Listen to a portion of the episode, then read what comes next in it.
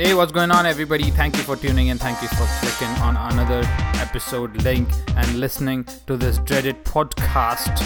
Super appreciative. Today's episode is a super intriguing one. Uh, I sit down and speak with Dresden Visage. I hope I'm saying that name right. We had a little bit of a discussion of how we pronounce that name.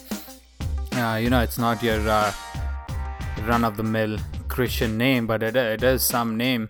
Uh, I've known Dresden for a few years now. Um, Dresden went by a different, more standard Christian name back when I knew Dresden.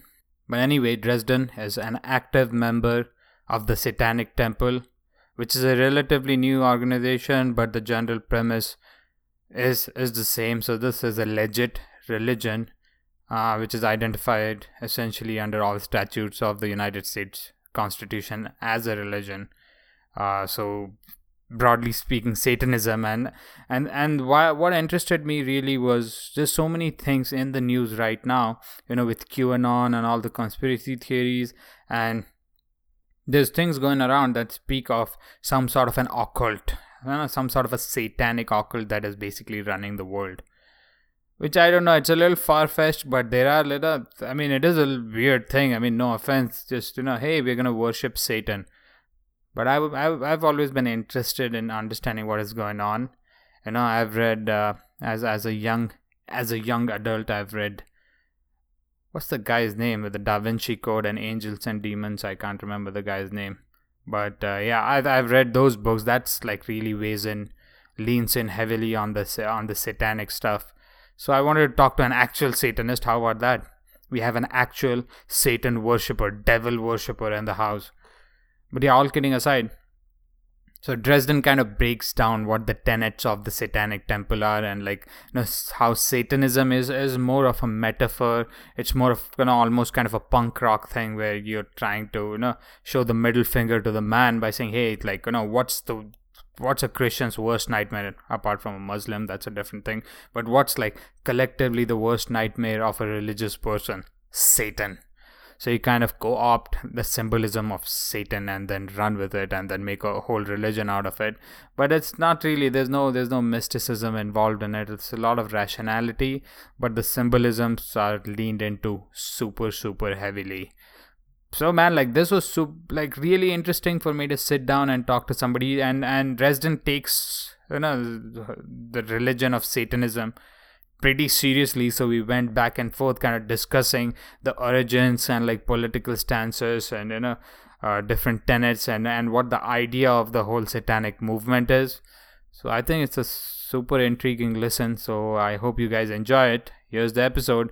Abrar talks to dresden visage. Hey dresden visage is that how i say it? How you doing I'm good. How are you? Uh, yeah, you can say it however you like. Dresden is perfect. Visage sounds so nice coming out of out of your mouth.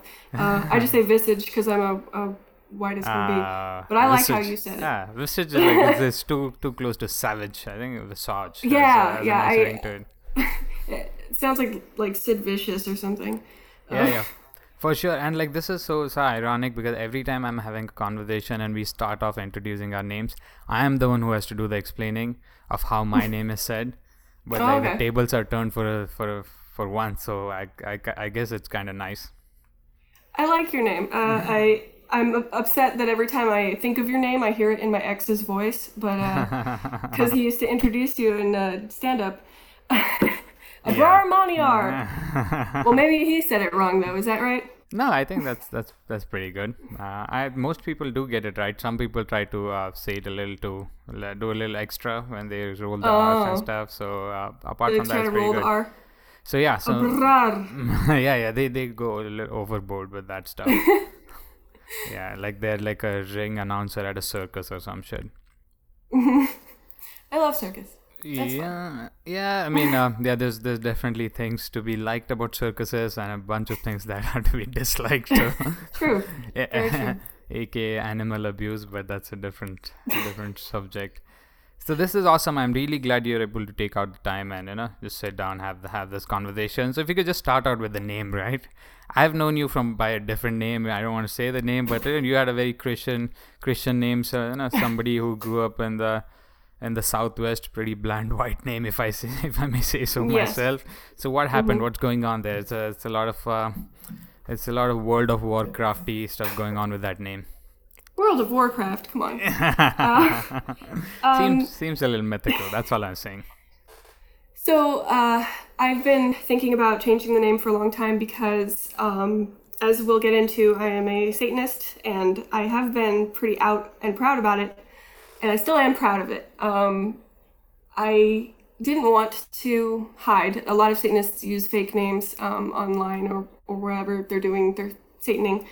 Um, and I didn't want to, but I've lately just kind of come to really see what kind of world we're still living in and that there's still a lot of hate and under like misunderstanding and um, I got a job that I really liked and I didn't I didn't want anything to risk like I didn't want the people that I was working with to not want to work with me because I'm I'm helping people in my I don't want to go too far into what I'm doing but I'm my position is helping people who need help. And so I don't want anyone to look me up and see that I'm a satanist and not know what that is and refuse help.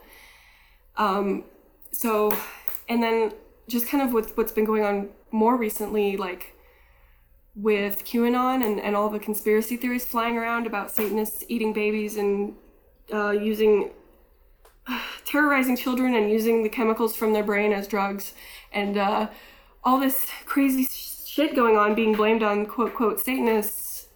I, I could be in danger. Sorry, my little black cat is making noise in the background. Um, fine. That's fine. So yeah, so that's I mean like yeah, let's let's jump right into it. Then you you dropped a Q bomb right like in the first first minute minute of it. Like I'd be, I'm like super interested in like understanding what the fuck is going on from Right. both sides of the aisle. It's like you know I spoke to like a couple last week. I spoke to like a crazy right wing conspiracy guy. I don't want to call him crazy. He's, he's probably gonna be offended, but he he's pretty out there in terms of right wing conspiracy. Yeah. And I wanna obviously want to also talk to to somebody who's coming from your side of the spectrum. So how did you get into Satanism? Because again, like you're right, like you know, your, your logic is pretty sound. Like if you're you know doing any job, you know, you're you're working on whatever you said, helping people. But Yes. even if it's a regular job or, or any just like a standard uh, day job, you still don't want people to find something about you online and then like use that against you without like a like maybe understanding what that is but even if they understand it and it is none of their business it still impacts you Yeah. So like with with Satanism, uh it is a religion, and yet a lot of places of work are still telling people that we can't represent our religion. You know, we couldn't wear. Some places don't allow like a satanic logo or something on a T-shirt, um, or satanic jewelry.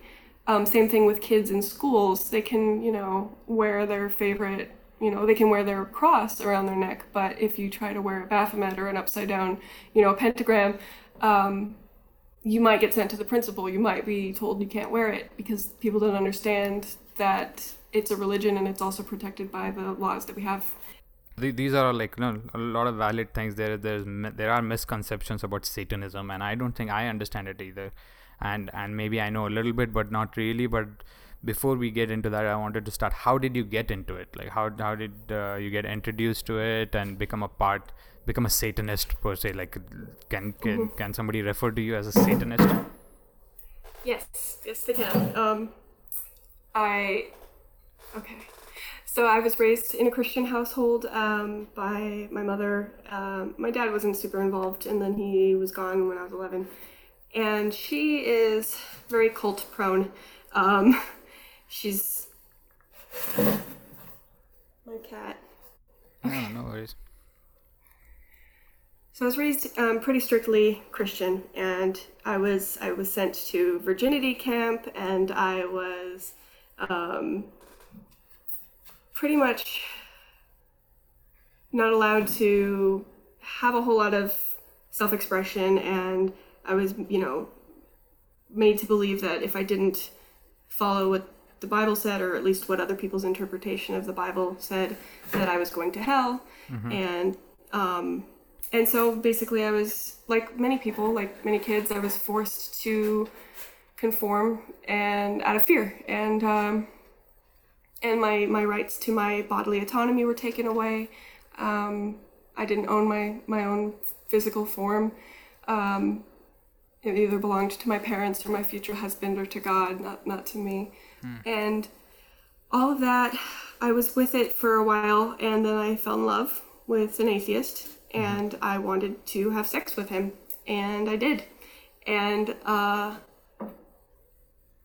and I started to, you know, I was in college, and I started to hear other perspectives, other religions, other points of view, um, and started to realize that Christianity is just one of many things that people have come up with to explain the world. And in a lot of ways, Christianity is also a way to control for whoever's in power to use to keep people in line, whether that be the government or the church or your parents. Um, A lot of people raise their kids religious just because they think it's going to teach them morals or something or teach them to obey. Um, I don't think that a lot of the Christian morals are moral. I I started to kind of question what I actually believe is right and good, and Christianity, a lot of what they teach didn't align with that. Um, Hmm, interesting. So, So- just to, to pause you there, kind of. So just the Christian background. I know, like, a lot of. So America, like, largely identifies, or a large chunk of America identifies themselves as Christian, but there's a the sliding scale. There's a spectrum of how how Christian are you? Like, you know, some people just you know they're culturally Christian. They go to church maybe a year once a year. Then you have people go to church once, you know, every other Sunday, you know, once a month maybe but then there's like you know people who like really get into it. You know the, the the kind of stuff you're talking about chastity belts and and virginity camps. Like what do you even do at a virginity camp? Like no like uh, yeah. Uh, so like we- were you like were you raised like in in the, the this extreme version of a, of a christian uh, family where like some things were interpreted and like things were interpreted in the most horrible way and and that was kind of and a shit flows downstream and that kind of flew downstream to you as a kid growing up. Or or would you say uh, it was a little um, you know less extreme than that? It wasn't super extreme. It was just like my mom never settled on a church, like a specific one, so we bounced around a lot, and I think that's pretty good because we didn't get kind of, um, kind of inundated and like too insular there. Um, but she did um, at one point decide to join a 12 step group. She had decided that my dad was an alcoholic and that's why their marriage was falling apart. Um, so we entered a group uh, for families of alcoholics, even though I don't believe my dad was one. And that's the real culty thing. And I'm not saying all 12 step groups are culty, but this particular one was.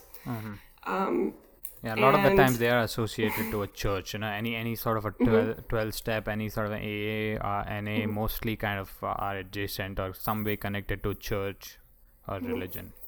Yeah, and yeah, we you know we say the Lord's Prayer there and things like that. So I was in there for six years, and I think a lot of I'm gonna like psychoanalyze my mother. A lot of religion and a lot of twelve step groups, a lot of cults, including QAnon, um, and white supremacy and things like that, are people who have failed in their lives. People who are privileged but have failed, and they need someone to blame other than themselves and that's what so like my mom thinking my dad must be an alcoholic that was her not wanting to take responsibility for her Yeah. failure to keep her marriage together and um, i think her pressuring me to um, to remain a virgin was because she had failed to do that. You know she was a lot of parents will push their um, their own hopes and dreams and things like that onto their children. And she wanted she she had had children too young and wanted to i guess wanted better for me but also by doing so had needed to control everything that i did. Yeah. Okay. And- so yeah, that i'm i'm 33 now and i still don't have kids so i think i did fine on my own uh, Yeah. whether or not i had sex i, I yeah, did like what i wanted mom. yeah So okay, so that makes sense. Like I, I kind of see what you're saying about people, um, you know, who have not done well per se, but I wouldn't put it like that. It's almost like people who don't have a sense of belonging are the ones who are Yeah. most prone to being parts of cults. Like, you know, success is a pretty nebulous metric. So you know, what, what, how do you define success? Yeah. But just a sense of belonging to, to something. You know, if you're from a broken home, you kind of try to go out and find a church or a cult or or I don't know, like a t-ball club, whatever it may be. Like Yeah. you You want mean, to be I part of something, right? Uh, I found the Satanic Temple. So Yeah, mine's no, a little exactly. different. I don't feel that mine is a cult, but some people might disagree. Uh, I've been in a cult. This is different, but um, we'll get into that. But yes, definitely a sense of belonging. Um, Yeah, My and my mom, d- for example, was adopted, and so I feel that that may have a lot to do with it. sure. um, yeah. not yeah. not feeling like she was wanted by her original family.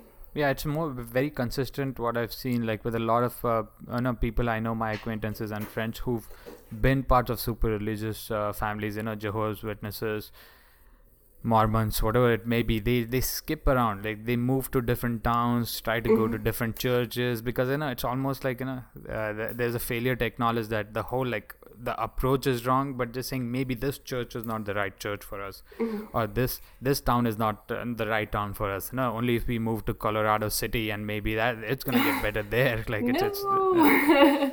i think Like, it's just like an endless kind of thing that people keep following but yeah so Yeah. that is interesting. So I, I can see that you know people kind of you know people who are like broken. I think everybody is broken to some degree Mm-hmm. but if, if you have a void you're trying to fill it by by kind of joining a club Yeah, and I think it's that when like everybody's broken, but like how do you address it? Um, some people will say no, I'm not, and then like push that that blame or that responsibility outward to their environment, and then some people like me say yes, I'm broken. What do I need to work on? I'm sure I do the other sometimes too. I'm not perfect, but I tend to and I prefer to try to say yes, I'm broken.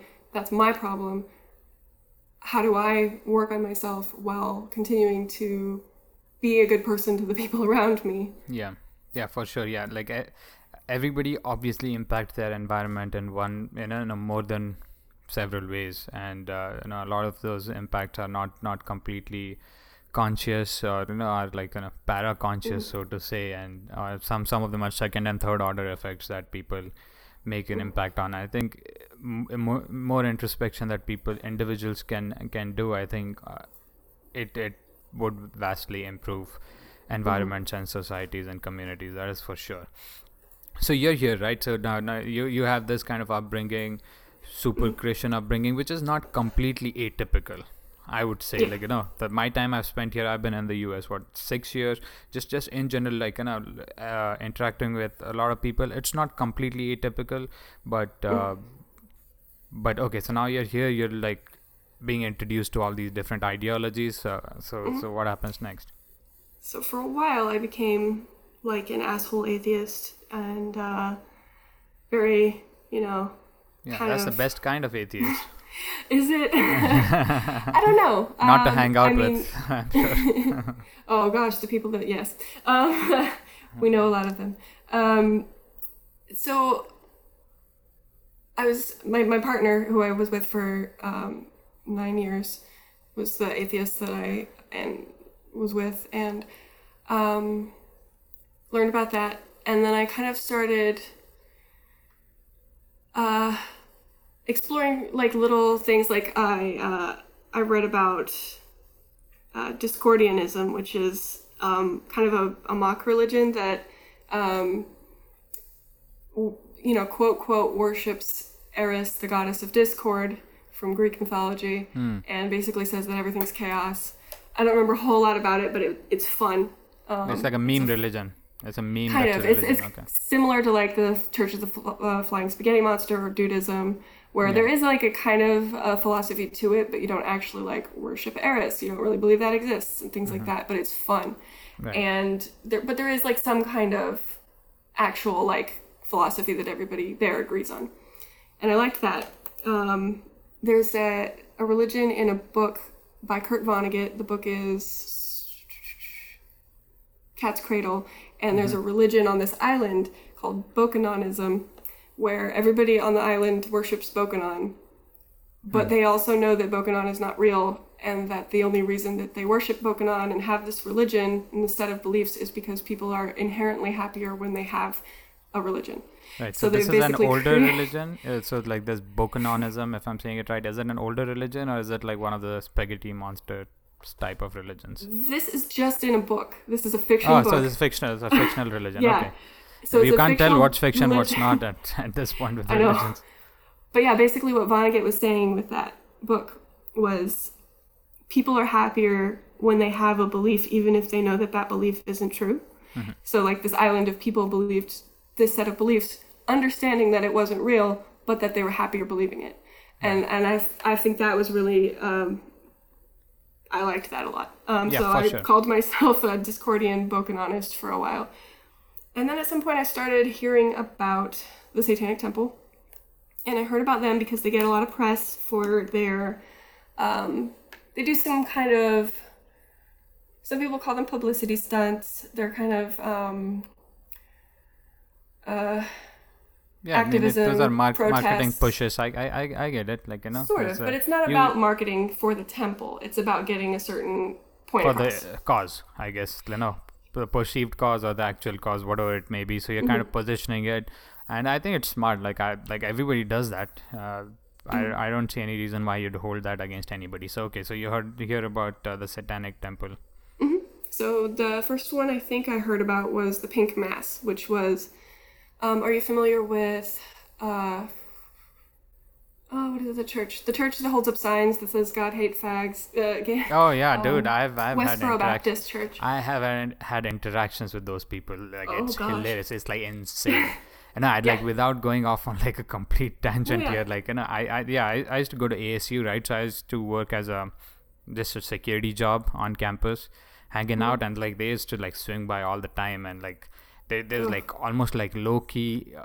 Close to rioting every time they showed up and like there's hundreds of students standing there and they're just like you know burning qurans and like you know they have like god hates fags you know masturbators are going to hell like all kinds of nonsense. Like so yeah i've i've uh, and i've ta- talked to those guys just hanging out there. They're, they're off the chain. So yeah i i, Well, so I have my fair share of interaction with them. So I, I agree that they're crazy and uh, they're off the chain and they're uh, they're not what they're doing is not okay. However, um, they truly believe that what they're doing is godly, is, or is is ordered by God to act that way. And I honestly believe that they're kind of right. If you actually read the Bible and what it stands for and what God demands of His followers, they're kind of doing what is asked of them, and everyone else is kind of whitewashing God into this like happy, peaceful Jesus peace sign, where really God of, of the Abrahamic religions is an asshole. yeah i mean And they're I- being assholes like him. so you're saying those guys are following it by the book and, yeah, and they are mean, the ones who are true christians they're finding the, the true hate that really is within within that Yeah. religion. I mean, I wouldn't like say it's a necess- necessarily a bad thing to like to deviate from maybe some some of the harsher aspects of traditional religion and kind Oh, of that's tame it down. yeah. People should do that, but they should also recognize what they're doing when they're Mm-hmm. saying, "Oh, God is love."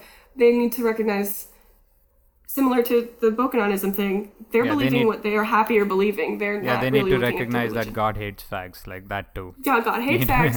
Masturbators to go into hell. Yeah. Um, um, so so the, so the pink mass that the Satanic Temple did. One of the first things I heard about them for. Um, they went to the grave of the founder of the Westboro Baptist Church. The no, the founder's mother. Excuse me. They went to the founder's mother's grave, and they performed a satanic um, baptism. So do you know? Some So like Mormons believe baptism, I guess. some Mormons believe that you can baptize someone after they die. Right. Okay. Posthumous baptism. I Yeah. like baptism is clear clearly uh, insane to begin with, so I wouldn't uh, blame. And then you can like against someone's will when they're already dead baptize them Ah, into ah. your religion. Okay. Okay. So we took that. I didn't. I'm not saying we. They did. I wasn't there yet. Um, they took that.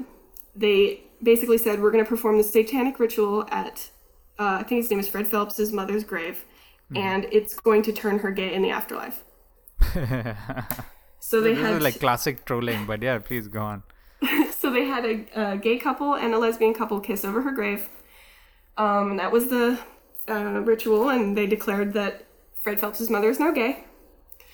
And um, and then for some reason, our co-founder slash spokesman put his testicles on her grave as well for fun. And so that wasn't part of the ritual, but it happened. Heat of the moment. I Eh. get it. And so that's the first time I heard of them. So it was this kind of basically a protest and calling out of uh, a lot of things. I can't even quite understand it. No, but no. it So was I- it was intriguing and it was exciting and it was funny. Okay, so I, I let's kind of try to paint a picture here. This is what the year what uh, 2015 uh, I want to say. I believe so. I can look it up. Yeah, But no, that sounds fine. about. yeah, so yeah, the just church roughly. is six years old, so probably. yeah, so around that time. So this like so you have this background of of of being, you know, raised or forced to be uh, in in some sort of a kind of fundamentalist Christian. Uh, background and then you get out of that and then you get into this other extreme other end of the spectrum which is being like a almost a militant atheist and you know Mhm. like you know god doesn't exist that is not rationality like that kind of thing You're And- dumb. yeah exactly yeah just like looking down upon people who kind of ha- hold any sort of belief like they you know they are like these super rational robots. So there's that extreme. And now you find this completely other thing which is almost on like a different plane. You know you're not there you know, you're, on a different scale even here. Then the guy's putting his testicles on like this dead woman's grave. I don't know what the legality of that is if it's a privately owned uh, it was, and they fucking did try to. They did try to. I charged them with trespassing or something. I can't remember. Yeah, I'm, I'm pretty sure they did. Uh, so so you find this, and this is now attractive. I like, and what I'm interested to like understand here is like what part of it was attractive because it's it's intriguing. Then if I hear about it, you know, which I probably did when it came out, like, ah, yeah, it's interesting, whatever, you know, and like I wouldn't think, fuck it, I like, do I have Yeah, this is my uh, yeah, a visiting card from somebody? Can I who can I call right now? Like, is there a call center for the Satanic Temple? Like, I wouldn't think that, but So that's the first one I heard about. I heard about that. I thought that was funny, and then I decided like if I hear about that like them again, I would pay attention, Mm-hmm. and I did. And the next thing that I heard about, and it was a while, oh, it wasn't that long. So the next thing is the big thing. We're still doing it. It's still happening. It's not over. Um, is the Baphomet Monument? Um, you think you've heard of this one? Oh, I mean, I have not heard of the incident, but I know of the. Oh, okay. Are you talking about the? Anyway, please go on and explain. uh, Sorry. regardless of Um, what I know.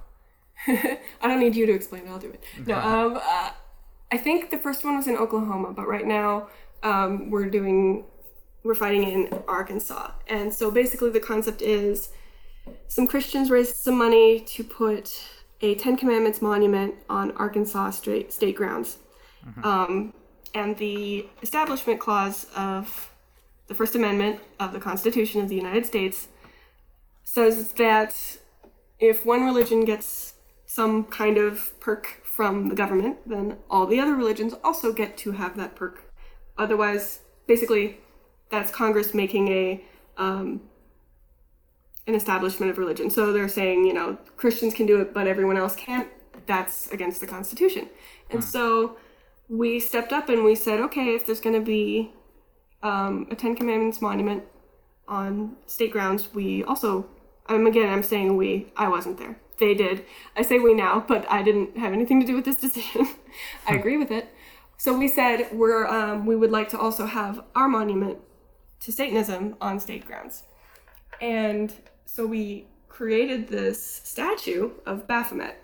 And Baphomet to a lot of people might look like Satan because it's got a goat head and wings and like it just looks like Satan to a lot of people, but it's actually a different thing altogether.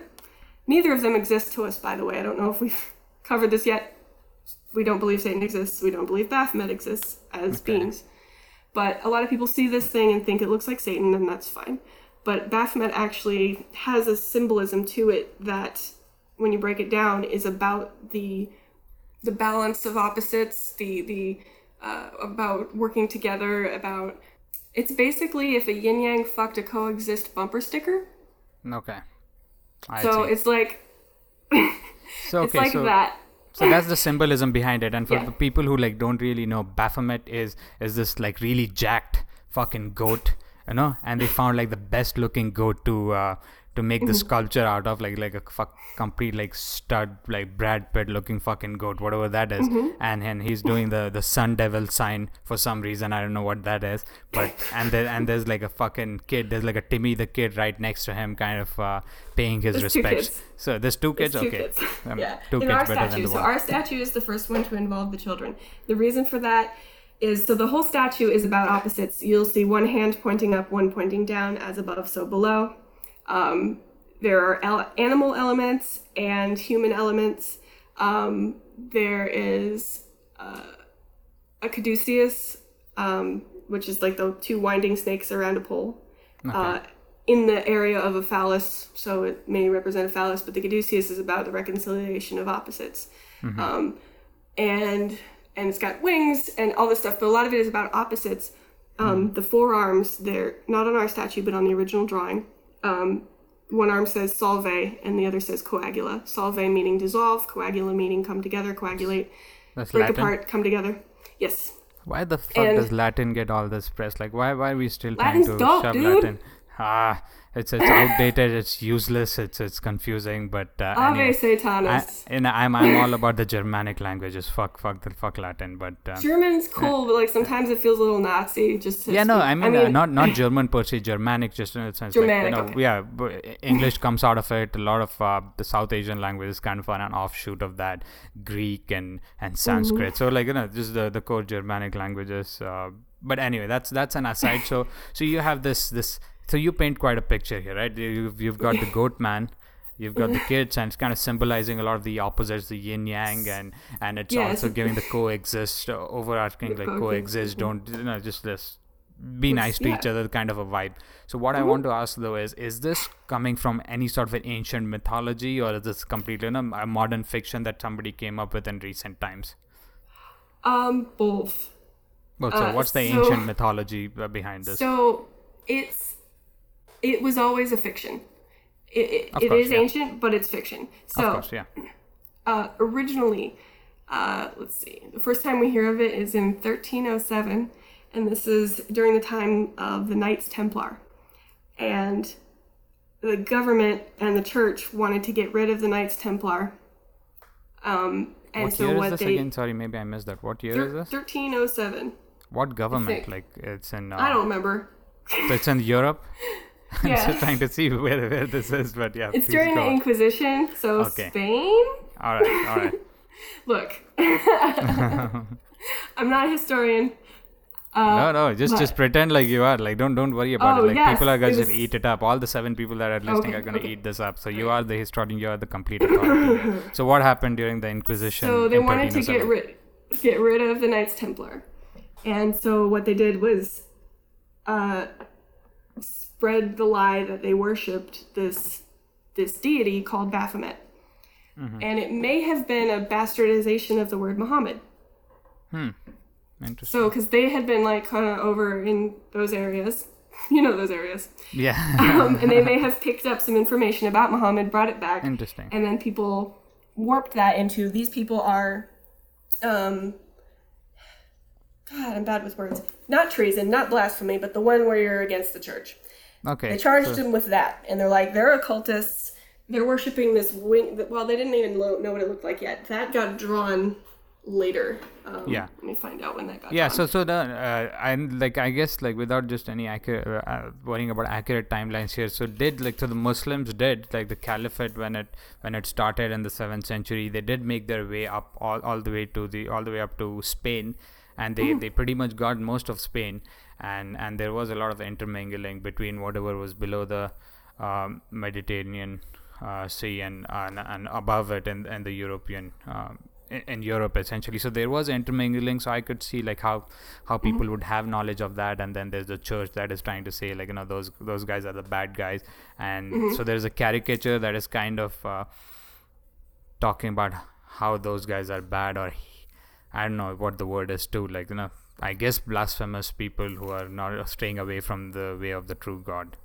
yeah um trying to think of anyway heathens or something like that anyway like Yeah. like whatever the, the law was that you're not supposed to man it would be good if i knew things um so so so like you said um and a lot of times with the with the church anytime that there's someone else that anyone else whether it be muslims or or anybody that isn't them they will demonize them they will call them satan satanic Yeah. they will tell their followers that those people are evil, don't mingle with them, maybe kill them. And they basically will associate Satan with anything that they don't like. Yeah, the other. Um, I think that's yeah. consistent of of every every group. Like you know, whenever there's an other, you you demonize the other, and the other is a bad guy. So in the case of the church, it kind of hmm. it it uh, manifests itself into the the other being called the instruments of Satan or something like that. Hmm. And so that was used basically by Spain, whatever, mm-hmm. the Inquisition mm-hmm. dudes, to get rid of the Knights Templar. Um, they were charged and they were like slaughtered and shit. Mm-hmm. So we see something similar with the Salem witch trials, which was in 92 and 90, 1692 and 1693. Let me guess where that happened. Take a, like Yeah. a wild guess. I think it's in Salem. Do you not know about Salem? Maybe I don't know. My history is a little weak. Yeah, so Salem witch trials is, uh, you know, 1600s, well, late 1600s, and uh, suddenly some very Puritan girls got bored. Sounds like maybe one of them had epilepsy or something, and suddenly everyone's pointing fingers and saying that everyone else is a witch. And we'd seen witch trials in, in Europe as well, but Yeah. Salem is where it really went nuts all at once in one place. Um, and that's actually where we have our headquarters now. Um, but we so we kind of focus a lot on people who've been demonized in the past, like the Knights Templar, the Salem witch trials, and also the Satanic Panic of the 1980s, mm-hmm. where innocent people's lives were ruined and some people were killed for being the other. And so, kind of the the very most basic thing about Satanism is the reason we picked that name is because we embrace the other. We we know we're other, and we're okay with it. Anything Okay. that the church has said is wrong or evil. A lot of times, the church has said that dancing is evil, that reading books is evil, that um, sex certainly, um, anything that they don't like, we often find is actually the things that are good and human about us. Okay. And so if they want to say that it's satanic to be kind of hedonistic, enjoy yourself, enjoy the life that, that you have, um, then fine, it's satanic. We're Satanists. Okay, got Now it. what? All right. All right, got it. So, so, so the, the spirit of all of this is the spirit of being called a Satanist or calling it the Satanic Temple is historically uh, the the church, you know, whatever denomination over over the course of history has always demonized the other and called them Satan, and that is kind of just a symbolic way to saying "fuck you." We are we are Satanists and we are good people, that kind of a thing. So I get the Kind spirit of, that. Um, That's most of so yeah, yeah. So, There's more. Okay so sure like before that so do, is there any connection to or anything you guys uh, this satanic temple grabs from old world pagan religions? Because if you just go trace back to the history of religions you know hunter gatherers you know then they moved they started like you know just settling in small colonies small communities then agrarian society started and that like you know that's for a lot of years. So even towards even when people were hunter gatherers there were stick drawings holographics whatever you want to call those like in caves. So people always wanted to believe in something something beyond what what they already have. And that is like a great tool to to get people to coordinate uh, at scale and all of that. And that's how religion evolved. And all the re- early religions all the way up till you know like you know moses came around the block where pagan religions idol worshipping you know ancient religions eastern religions you know maybe in, in china or, or india there's all these you know religions which are essentially paganistic where you do you're doing idol worship. And then even even up till now like even now there's probably tribes out there that that have that do idol worship and are kind of pagans so to say uh, and this surely feels like it has like some of those elements to it because that was the dichotomy like christians versus pagans. And that happened with other abrahamic religions too. I think this was muslims versus pagans when islam was starting and the the true israelites the true jews versus the pagans. And that always happens. So is there anything coming from there in terms of uh, philosophy or theology I know that that you- some pagan pagan religions use the Baphomet as well as symbol like symbolically. right Um, other than that, not a whole lot. Um, some there is some crossover. Like there are people who call themselves satanic witches. Um, there are people who kind of have a foot in both worlds, and we we love our you know our Wiccan and pagan brothers and sisters. Um, we we kind of understand that they are also the other, and and we we look out for them, and uh, and I think they have most of them seem to have a okay, you know, feeling about us. They they take the time to understand what we are and don't have like a knee jerk reaction. And, Okay. um, but not a whole lot of relation. Um, Satanism is a fairly new religion. Um, Right. As a as a official religion, it was codified in 1966 by the Church of Satan, okay. um, which is not the same as what I'm a part of. Um, I want to say real quick before I get too far into it, I don't represent Church of Satan or the Satanic Temple in any capacity, like officially. I'm Yeah. a member of the Satanic Temple. I'm an active member in the Satanic Temple, but I don't like speak for the organization or, or anyone else other than myself. Okay. That is But- uh, that is that is taken noted down. If anybody has uh, takes any issue with this, is if there's any infighting within the temple, do not come at me, okay? Or maybe come at me. Maybe I'll get some publicity. Don't come at me. like- yeah, yeah, yeah. Come at me, please. Like fucking listen to this podcast. But yeah. Yeah. b- Uh, besides I'm gonna that, repost it. I'm sure it'll get seven more listens. yeah. So um, 14. Like now, now, now we're talking. So so but like as a religion, as an official like religion, it was is codified in 1966 by the Church of Satan, which was Anton LaVey. He wrote the Satanic Bible. Um, they they they go a little different direction than us.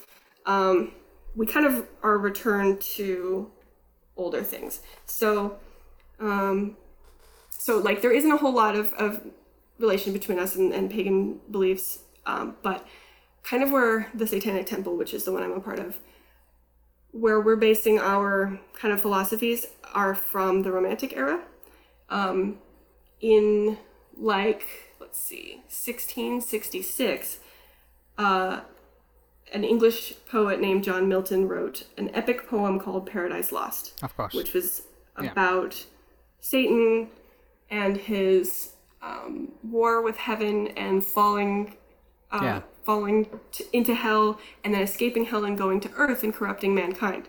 yeah, and he was blind, wasn't he, John Milton? Um, I don't know. Okay, I should Was like he? then because he had he wrote Paradise Lost and then he uh he wrote something like Paradise Paradise Regained or something like that. But so anyway, so I think he did revisit it, but I didn't. I didn't read that one.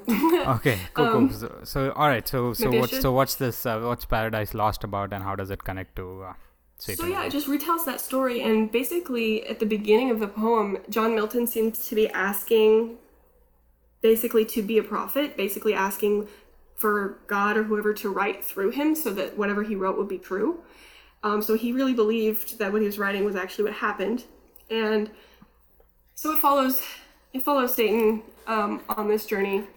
Um, but it wasn't until the Romantic era, which was like from 1800s to almost the 1900s, when a bunch of Romantic era uh, artists and um, and authors started writing about Paradise Lost, saying, "Was Satan actually the good guy in this? Like, he is a revolutionary. He is fighting for what he believes in. He is fighting against this."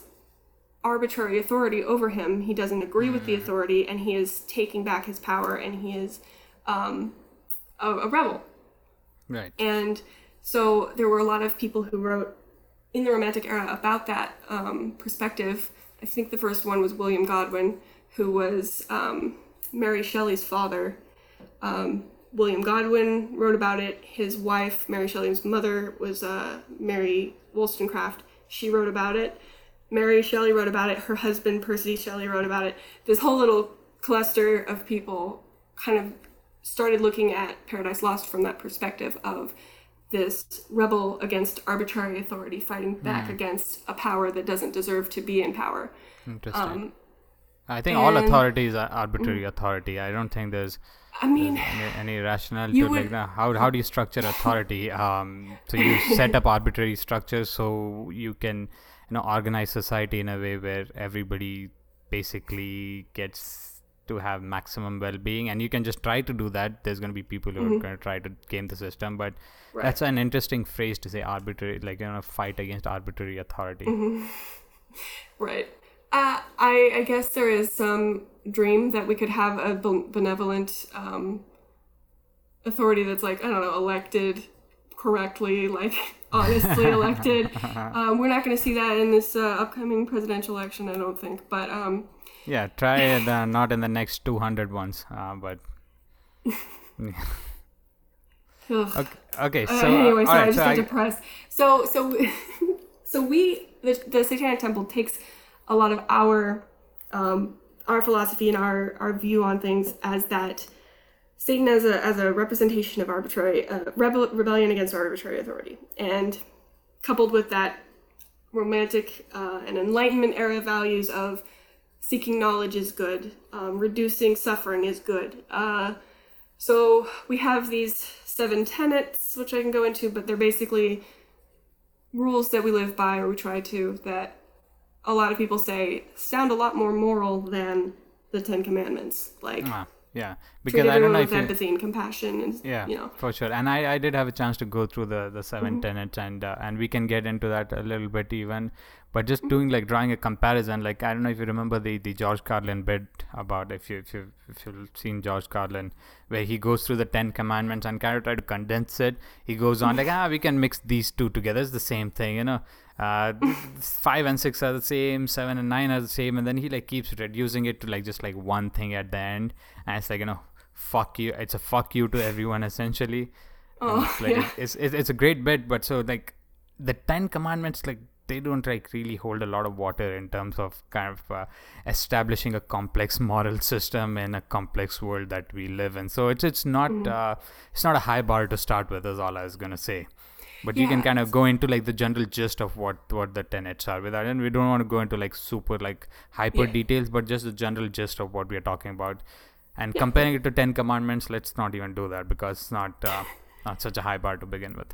Yeah, and and by the way, the the people who are trying to put the Ten Commandments monuments on state grounds argue that it's not a religious monument. It's because our laws in the U.S. are based upon the Ten Commandments, which is the first law or some shit, which is not true at all in any fashion. And uh, so I just want to throw out that that's a bullshit argument and they're being stupid. Anyway, uh, so our tenets are basically treat everyone with empathy and compassion in accordance with reason. Um, the the spirit of justice should prevail over laws and institutions. Um, one's body, uh, what is it? One's one's body is one's own. You know, uh, you know, bodily autonomy is important. Man, I used to have these memorized. It's stuff about Yeah, justice, you're a truth, bad member of the enlightenment. temple. You're I'm bad. Shame on me. I have a little card with them somewhere. Um, basically, truth and justice should prevail over laws and institutions.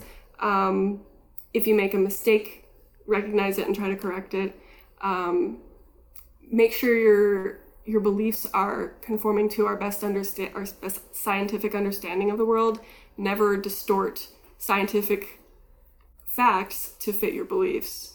Um, so it's basically like secular humanism, but we add robes and candles and the Yeah, whole. it's a other- secular, secular humanism with a little bit of flair. Yeah, but I want to make clear it's similar to secular humanism. We are a religion. We are officially recognized as a religion by the IRS. We are a non theistic religion. We don't Yeah. believe a religion needs to have a deity in order to be a religion. Similar like Buddhism and Jainism, and I'm sure others don't have a deity and they're still religions. yeah, So- yeah, yeah. And I think like there's yeah. two different ways to um, you know to religion technically in the sense of you know for administrative purposes like for the IRS it needs to be defined in a certain way but religion to in, in spirit and philosophy could could mean something else so what you're kind of Mm-hmm. saying is the satanism kind of fits the bill on both of those accounts Yeah, and we have community. Um, that's another thing that I think is important to a religion is having community. We we do have meetings. We have fellowship with brethren. Um, so why why can't it, it gives it gives our lives meaning? A lot of us, and uh, there's no reason that that can't be a religion.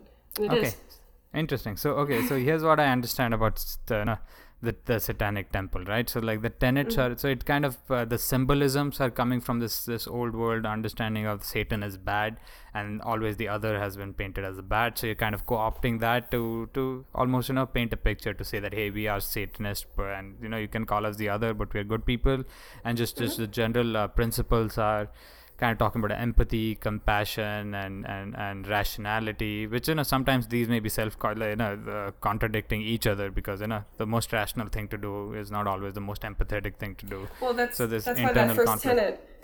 Uh, uh, that's one of my favorite parts. The first tenet says empathy and compassion toward all creatures in accordance with reason. So it's hmm. a, it's that I love that they throw that in there in accordance with reason. So it isn't always the best thing to be empathetic and compassionate despite the fact that it might be bad for you or, or bad for someone else. Use your reasoning as well. Yeah, yeah. I mean, yeah. Even even even beyond that, sometimes maybe there isn't a good answer. Like you know, you're looking yeah. at all these different like nebulous factors of empathy, compassion, rationality, and and uh, I don't know. You can throw other words in there, but sometimes uh, there are unsolvable problems. But I get the spirit of it, so that makes sense to me. And just uh, I don't. But see, here's here's my kind of almost issue with it.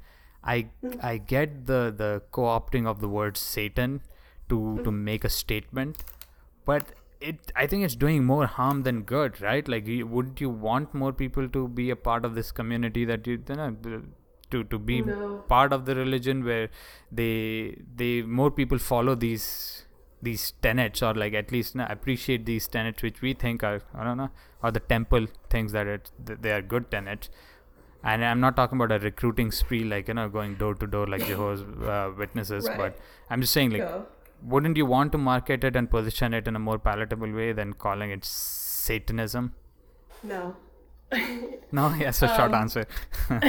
If anyone enjoys the tenets but is not attracted to is not drawn to labeling themselves the other or labeling themselves as a rebel against arbitrary and tyrannical authority, they can be a secular humanist. But if they are drawn to these things, if they are drawn to the story, which is to us a story, it's an allegory, it's a metaphor.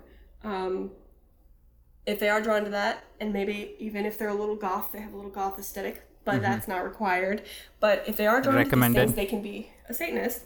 It's, it, yeah, it's full recommend, but it's not. I've I I wear sundresses. I wear. Um, I don't have any like visible piercings. Um, I you know my hair is natural color. Things like that. I don't have to. To they will accept me regardless. Yeah. Um, but it, you know sometimes we put on robes and, and masks and we drink fake blood and it's fun. yeah, so the little cranberry juice uh, didn't hurt nobody, yeah. so that's that's that makes sense. But yeah, no, we don't care if um I can't remember who said it, but um, I wouldn't care if we never got another Satanist, uh, like we never had another Satanist join ever hmm. again. Like like we don't need. Okay, so we're not trying to to sell it. We we are who we are. It doesn't matter if it's attractive to other people. You know what this seems like? This seems like Supreme you know, it's a little bit mm. of supreme marketing ideology is what I'm th- I'm sensing. No. You know, supreme, right? It's like, just real rare. We don't really want more people to have it. It's only so many. You know? If you no, want to have I mean, them, you have no them. Tra- just try to make it a little more, uh, little more attractive that way because the other strategy is already taken. You know, the mass recruitment strategy is already taken. So we, we go the other way. That's what well, it seems like to me a little who's bit. not like genuinely interested in it. Like we were, so not all of us, but most of us were raised Christian. We were forced to believe things we didn't want to believe. Mm. We hmm. were forced to conform to things we didn't want to conform to, and that's that, that's the last thing we would want to do to anyone. So if someone asks me about it, I I mean clearly I'm here. I'm talking to you about it because I love it, and I want anyone who mm-hmm. is attracted to it and wants to know more to hear about it. Mm. But anyone who is immediately put off by the word Satan and isn't interested in like even listening to the fact that that's that they've got the wrong idea. Um, I don't need them. We don't need them. I see. Why? Why? Why? Tr- like what? We're fine. Everything. Okay. We're fine without them. And we also have people. Um, my my particular chapter calls it uh, Satan adjacent, where they don't identify as a Satanist. They don't mm. feel that it's a religion for them, but they like the tenets and they like what what the organization does, like the whole Baphomet Monument thing and all our other. We have a um, reproductive rights campaign. Yeah. Um, so we have those people that are Satan adjacent. They don't have to call themselves Satanists. They can still come to our parties. They're still our friends, hmm. and they just don't have that as their religious. Yeah. Um, They're sympathizers, apologists. Yeah and they can work t- no not i'm just like i'm trolling at this point but like i i get the spirit of everything you're saying. I'm just having fun at this point but yeah so. no we don't really care if people get the wrong idea. And i mean it's not the intention but it kind of helps us with a lot of our um our a lot of the actions that we take are to point out hypocrisy in the United States. And so that whole Baphomet Monument thing, we are showing that they don't want to share. We're showing that the Christians don't want to share because if they can't share with our religion, then they, they don't want to share with anybody. They don't really believe in the in the Constitution if they can't share with us. And the fact that it's that we're Satanists is what makes them really, really see that they don't want to share. That it, it brings to light the fact that they actually do like being uh, the the top dogs, and they they don't actually want religion and freedom for everybody. I see. Um, so the fact that it's Satan and they have that knee jerk reaction helps us in some ways to to out these people as the hypocrites that they are. Yeah, for sure. I, I definitely think like just that word, putting that word Satan in there kind of works on on a lot of different levels for what what uh, you know what is being tried, uh, what is being tried to be accomplished. So cool.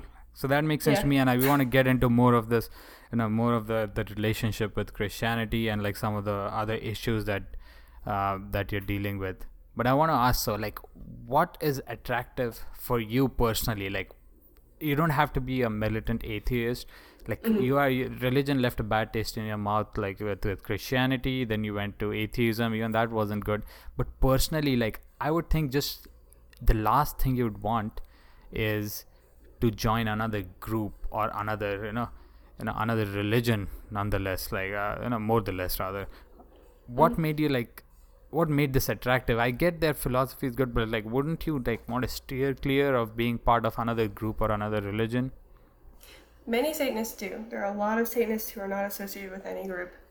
And then there are also a lot of other groups. Um, I like this one because they're actually active. They're. I like. I love the tenets, and I love the actions that we take. Most of them. There are some I disagree with, and that's fine. okay Um, but I think most of it is I went to my local chapter and I met them and I love them yeah and they're fantastic people and so I have that sense of community.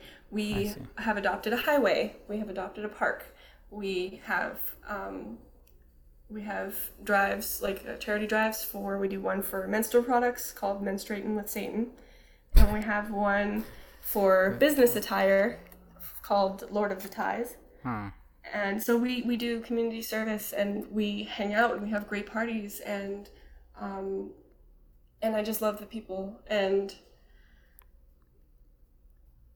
I think that's that's a big reason. But there are people who don't come to the things that still call themselves Satanists. We have people you can just sign up like on the on the organization's website. You can just sign up and get you know Yeah. on the email list, and then now you can call yourself a Satanist. There's Yeah, no the- like barrier to entry. right and then there's some chicks that uh, just have an instagram and own like five candles and call themselves witches so there's that Yeah. that strain also so Yeah, so there's a huge, huge like, uh, but like the f- being a Satanist means to me, um, means standing up for what you believe in, means um, asking questions, demanding answers, and it means always trying to learn more, um, never thinking that you know everything, and questioning and and and then like being yourself. A lot of it is about the self. individuality yeah Uh, and and so yeah, we can be a, a group of individuals. That's okay. okay yeah so all right so makes sense so i do want to get into uh, some of from some of the qanon some of the q drop stuff because that is like you know, that is in the news like you know like it or not and it's it's so what comes out of this and this is like a lot of these consp- if you want to call them conspiracy theories or just just uh, anecdotes and stories about about freemasons and and all this all this other stuff like even like uh, who the fuck is that uh, the writer that da vinci code and angels and demons like all that stuff talks about cults right? They, they're specifically talking about cults and there is some sort of a satanic element to it like like there's they take the so there's a lot of symbolisms that are related to satan and because I understand more than one group can I could have co-opted uh, the symbolism of Satan, and maybe some other groups have. But there's all these pockets of weird rituals, you know, um, eyes wide shut, kind of uh, esque stuff where there's sexual deviance, weird stuff, and you know, violation of like children. Nonetheless, like there's right. there's instances of that. Even Jeffrey Epstein, and the, he had his like mm-hmm. Temple, so to say, you know, whatever that mm-hmm. temple was, uh, and he's obviously, uh, you know, clearly known uh, child molester. So there's mm-hmm. instances all over the world, I would say, and especially in the United States with with just anecdotes. There's no pattern. It, we can't tell all of these belong to the same institution or there's this is a coordinated effort, but there's individual anecdotes of all of this happening. And those are somehow kind of related to the symbolisms of, of a cult or pagan symbolisms or satanic symbolisms, which may be misconstrued to be something that's related to the group you're talking about, you know, the Satanic Temple or in general Satanism. So, what is going on with that, and what do you have to say? Like, has there has there been an impact on on how TST has operated? Do you like dismiss? Like, do you not think all these other anecdotes are like actually substantiated or are based in reality? I really don't think that they're based in reality. I think there may be some elite uh, billionaire who has nothing better to do than like seriously like once you have all the power in the world what are you gonna do uh, but i don't know i fucking have, have a drink just sit by the pool yeah. i don't know yeah but that gets boring uh, so anyway um, oh, yeah but like no i don't think that this is happening clearly um, epstein was epstein was uh, harming children. Very, very clearly, that is true. Um, possibly, and pretty clearly, there were other high powered people who also felt that they can get away with anything and um, were a part of, of what he was doing. Um, and then it gets spun into this frenzy, and people who I, I have sat in on um, meetings about real sex trafficking with the police officers who are on those on those beats who are in charge of trying to, to stop it. And it is nothing like what QAnon thinks it is. You don't need to they, the whole Wayfair thing where they were shipping children inside of cabinets. You don't oh, need they're to ship naming the cabinets uh, yeah. after children. I, that, that didn't make sense to me either. And also the children, like one of them was very much not missing, and she made a video and was like, "What the fuck." Um, but the, the, you don't need to. Most child trafficking and most um, pederasty, they say pedophile. Pedophile is someone who is attracted to children. Pederasty is actually acting on it. So I'm going to talk about pederasty. Okay. Most child trafficking and pederasty is not it's not hard. It's not complicated. It is a man with a daughter, and he takes her into uh, Macy's dressing room, leaves her in a stall, and then a different man comes in and takes her away for a while. It's not hard. It's um, little kids being tr- being raised to think that this is normal, and so they're not. They don't need to be tied up. They don't need to be uh, have tape over their mouths in, in a dark basement.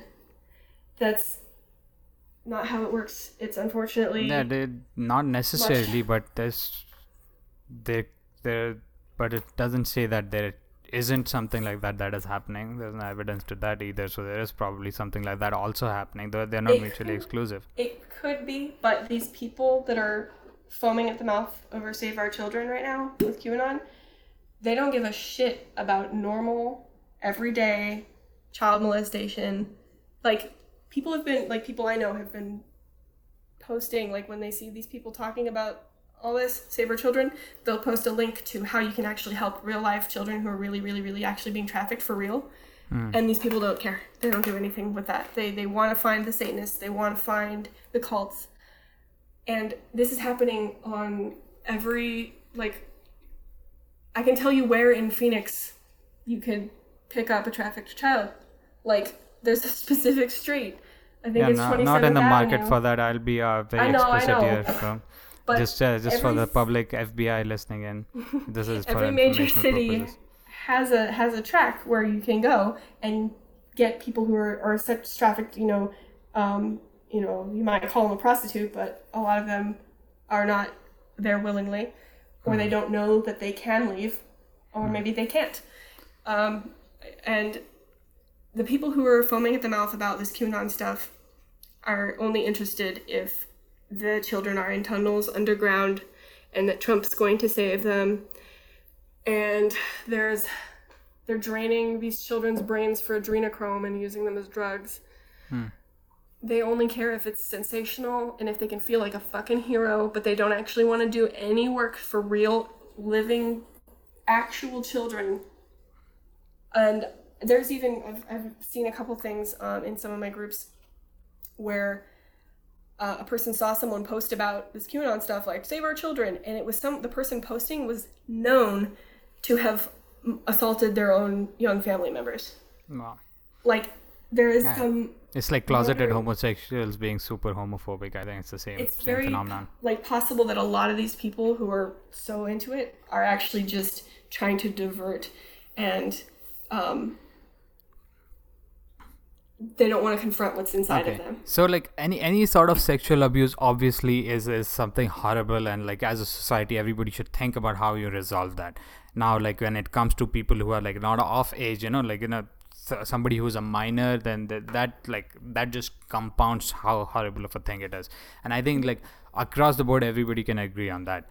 But what so what you're saying and maybe you've had like more first hand experience working on these particular cases uh, and anecdotes and like you you're saying the standard channels with, with through which you know these these activities these horrible activities occur are way more simplistic and mm-hmm. and and it happens all around us which is again mm-hmm. fucking an abomination that it does happen but there are deviants out there. People are fucked up.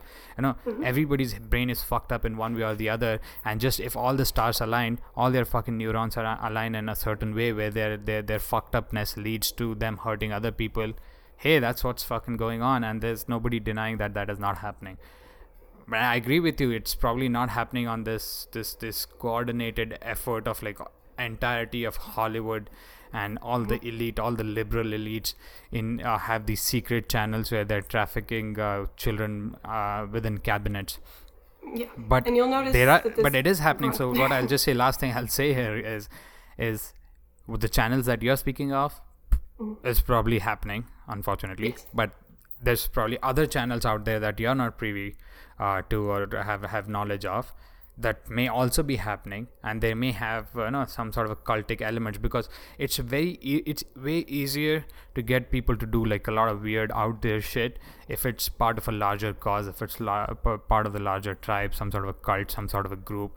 And that i think is common knowledge and understood. So i wouldn't see like i can put two and two together. I've not seen like any direct evidence of this. There's anecdotal evidence of this that things like this are happening. But if somebody is a part of a cult you mm. can get people to do a lot of weird shit Right. So I, I do want to point you toward if people really wanted to stop a big cult that systematically abuses children, I know where they can find one. Actually, two. Uh, the Catholic Church and the Jehovah's Witnesses. They systematically cover up child abuse, and they've been doing it for decades. And so I think a lot Yeah. of this is the satanic panic of the 80s um, started i believe it started with the mcmartin preschool case where um, a child supposedly claimed that they had been molested by one of the preschool teachers. And through some questionable uh, interviewing methods uh, all the other children or at least the majority of the other children also said that they had been molested, but also that they were participating in satanic rituals in tunnels underneath the preschool. And this case went on, and there was a bunch of other stuff. Oh, God. Um, this case went on for 10 years, and it ruined many lives, including the children who had been led to believe that they were molested and uh, ritually abused. Um, it never happened. None of it ever happened. But lives were wrecked and the satanic panic went on during this whole time and a lot of it is I believe an echoing like a deflection, like a, a hmm. mirror of what's actually happening without all the Satan stuff. Like Right. people are actually being molested and it doesn't make sense to us. We don't know why anyone would do such a thing. And so we have to add these elements. Um, but we can just really, we can just look at the Catholic Church. Right. So the way yeah, and I agree with you. Like are- case in point, the Catholic Church, any any like you know probably happens at a lot, lot of the other more insignificant churches or other you know not as powerful religious organizations, maybe non-Christians. You know, maybe maybe happens in I don't know, fucking mosques where there's like you know kids who are like uh, being trained they they and summer camp whatever like probably happens there too. You know, so I, I get it, and that kind of makes my point of if there is like some sort of a coordinated like structure of an organization, some sort of cult where people have to have some sort of an irrational belief about a larger cause. That's when that's then that's when you're not cooking with Crisco in terms of uh, you know getting people to to do what you know typically they wouldn't do. So what I'm saying here, I mean, yeah, I think it's like you know, from a first principles, like it makes sense. I'm not saying it is happening, but it makes sense. It could happen, and that's why it happens in the Catholic Church too. That's why the, you know, the, anyway. So like it, it does happen with, with these organizations. So it doesn't mean it can't happen with a different type of organization. What commonality I've seen with with what you how how you're talking about it and how the guy the the the right wing guy who was trying to uh, convince me of the case that there is something like that going on he was talking about anecdotes of where it happened and it's mm-hmm. documented. You're talking about anecdotes of where it didn't happen and it's documented and something else that's happening. I think what we mm-hmm. need to know is like have a little bit more of a holistic thing uh, no, and I don't even know how you do this study. Uh, there, there probably a lot of criminologists who are doing this study, and maybe I'd get a chance to talk to somebody like that also, a criminologist who's like looking at cases data from like you know over 50 years and trying to establish a pattern, trying to establish you know do a more qualitative analysis of what is going on and quantitative analysis, coming up with something that will give us a better picture. So apart from that, then it's more of a he said, she said, this happens, but that happened, but that didn't happen so I don't know if it's like yielding any any uh, any value per se for for me at least personally when I hear of these things. But what I do want to ask you is, there's deviants out there. All this stuff is happening in different ways. But why is there this strong statement of it's not happening with cults or it's not happening with any any satanic uh, you know, I guess uh, group so to say because they, they need not be the satanic temple probably satanic temple is just a bunch of fun guys just hanging out uh, drinking cranberry juice right that's Yeah. that's nice uh, but maybe there's somebody else because Satan there's no there's no patent on Satan somebody else is co-opting that and doing that under the guise of Right. guise of being a Satanist how like why is there that Right. some almost the level of defensiveness to say that nope it's not happening nothing to look here No, um, you're right. Someone may be doing it under the guise of Satanism, and we've seen uh, what is his name? There was a murderer, serial killer guy who was a sat- quote quote Satanist, Satan worshiper. yeah Um, so I do want to kind of draw a line between Satan worshippers and Satanists. So Satanists are generally atheistic, um, usually. There are theistic Satanists who believe there actually is a Satan and he's actually the good guy. Oh, Those yeah. are the ones I've met. There are there are satanic groups like Joy of Satan, which are absolutely Nazis. Hmm. Um, so there are vast different yeah exactly so it's, it's a very like Mm-hmm. it's a it's a very significant like character in like the entire course of human Mm-hmm. mythology. So i'm sure a lot of different groups have co-opted them. And it's not even the Mm-hmm. guise i wouldn't say it's in, under the guise of like they probably genuinely think that they're satanists. And they probably think you guys are not real satanists. Yeah, we have that argument often. Uh, I'm, I'm pretty and sure the, you guys do. We in the Church of Satan, uh, they are constantly calling us. I, I told you they're the ones that codified the religion in 1966 with the Satanic Bible. Hmm. They are constantly telling us we're not real Satanists, and that's fine. But Yeah. yes, I see what you're saying, and I don't know if I. I'm not saying no one has ever worn a cloak and, and assaulted children. right I'm saying we need to not when when QAnon is painting in wide brushstrokes Satanists, the word Satanists, my friends and I are in danger because these people are radical and they like guns and they don't have a lot to lose. and that's part of why I changed my name. And Okay. um, Fair enough. I think that that is completely understandable. That you know, it's it's it's kind of the whole. Um, you know, they, if somebody else is doing it and they, they're using the label that you use, uh, there's all this abuse that is coming but towards the thing you. they're so not I can using see. The label. Like we don't know. I've Or supposedly, than- supposedly yeah. So this label. label is being applied by a bunch of people who don't. They're. They don't know how to fact check. They don't. They get all their. Oh, they make me so mad. They, they say a lot of things about everyone else's sheep and needs to wake up, and yet they all get their information from these very biased and uh, Yeah. unfactual sources that you can. And if you try to to fact check them and tell them that's not true, then they tell you yeah. you're a sheep, yeah, you're asleep, they, yeah, they get their information from facts from the Lord and then like they're like hey this this is look look at this article like this says mm-hmm. that this is going on and that's what i was like kind with of. No, yeah, and that's what I was kind of referencing, saying like you know, there's anecdotes of things happening, anecdotes of things that didn't happen, and now you got like you know put something But the- together where we can actually the- look at it in a in a rational, Yeah. objective. Well, the an- the anecdote of things, you know, the McMartin preschool trial, there is tons of evidence of this trial. yeah, yeah, absolutely. It went on for ten years, and and satanic panic that happened that no one ever found Hmm. all these you know baby bor- bones buried in the forest or whatever because they don't exist, Hmm. and it was all fear um, of uh, heavy metal music and fear of Dungeons and Dragons, and it was because the church was losing power. It was a fear of losing power.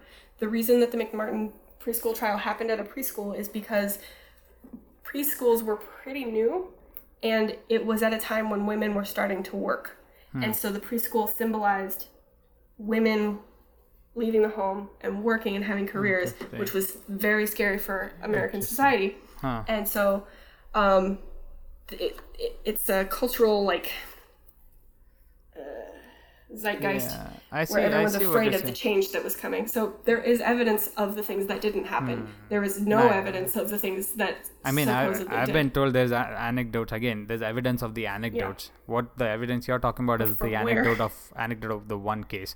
So I agree. Okay, I can I can leave it there to say like, okay, I agree with that. But the whole uh, the the extension you made, the extrapolation that you made about that was because the church didn't want women to go out and work. I mean, that's a little bit of Not uh, the- you're grasping at straws there, wouldn't not you Not the say? church, the society. Society Not in the church itself, but society in general was um, having to deal with women having careers. This is in the uh, 80s.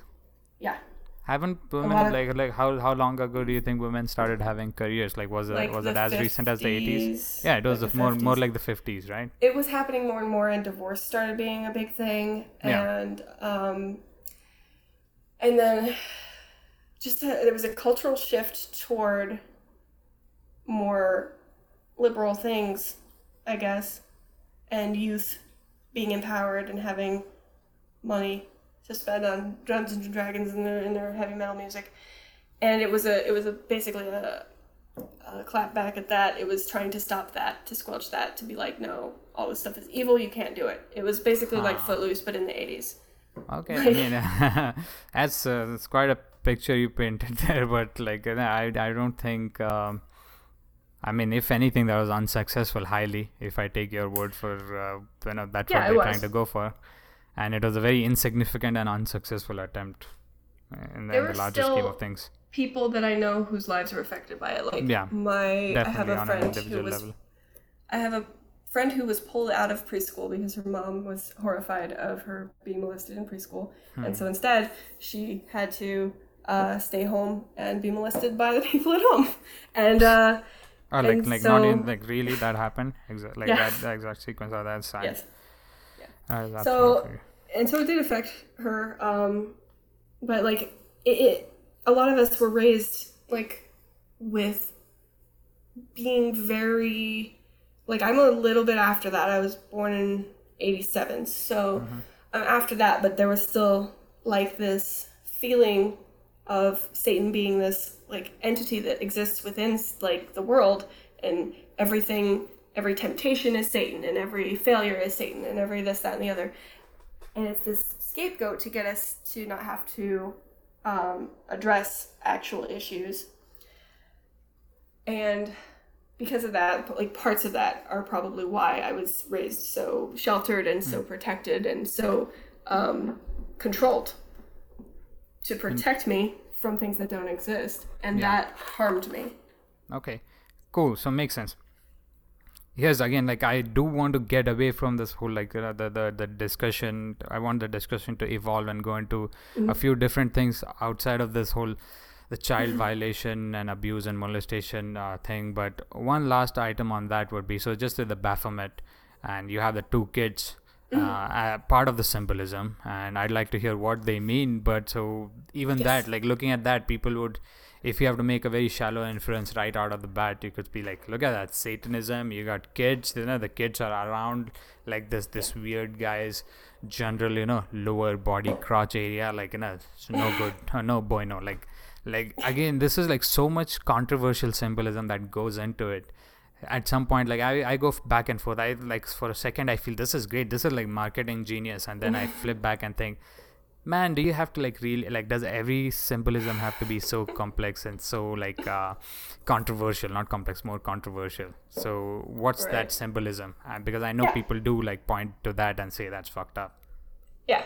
So um, the original Baphomet image that was drawn uh, by, by Eliphas Levi, I don't remember the date, but it was way after, um, way after the whole Knights Templar thing. He drew this goat person with up, down, left, right, all the opposites. And this drawing has female breasts. It's a male. Uh, it's got elements of male and female, so those two opposites again. When we made the statue, again, I say we, I mean they. Um, when we made the statue, we didn't want to have uh, naked female breasts on the statue because that would distract from the point we were. We didn't want to have that conversation.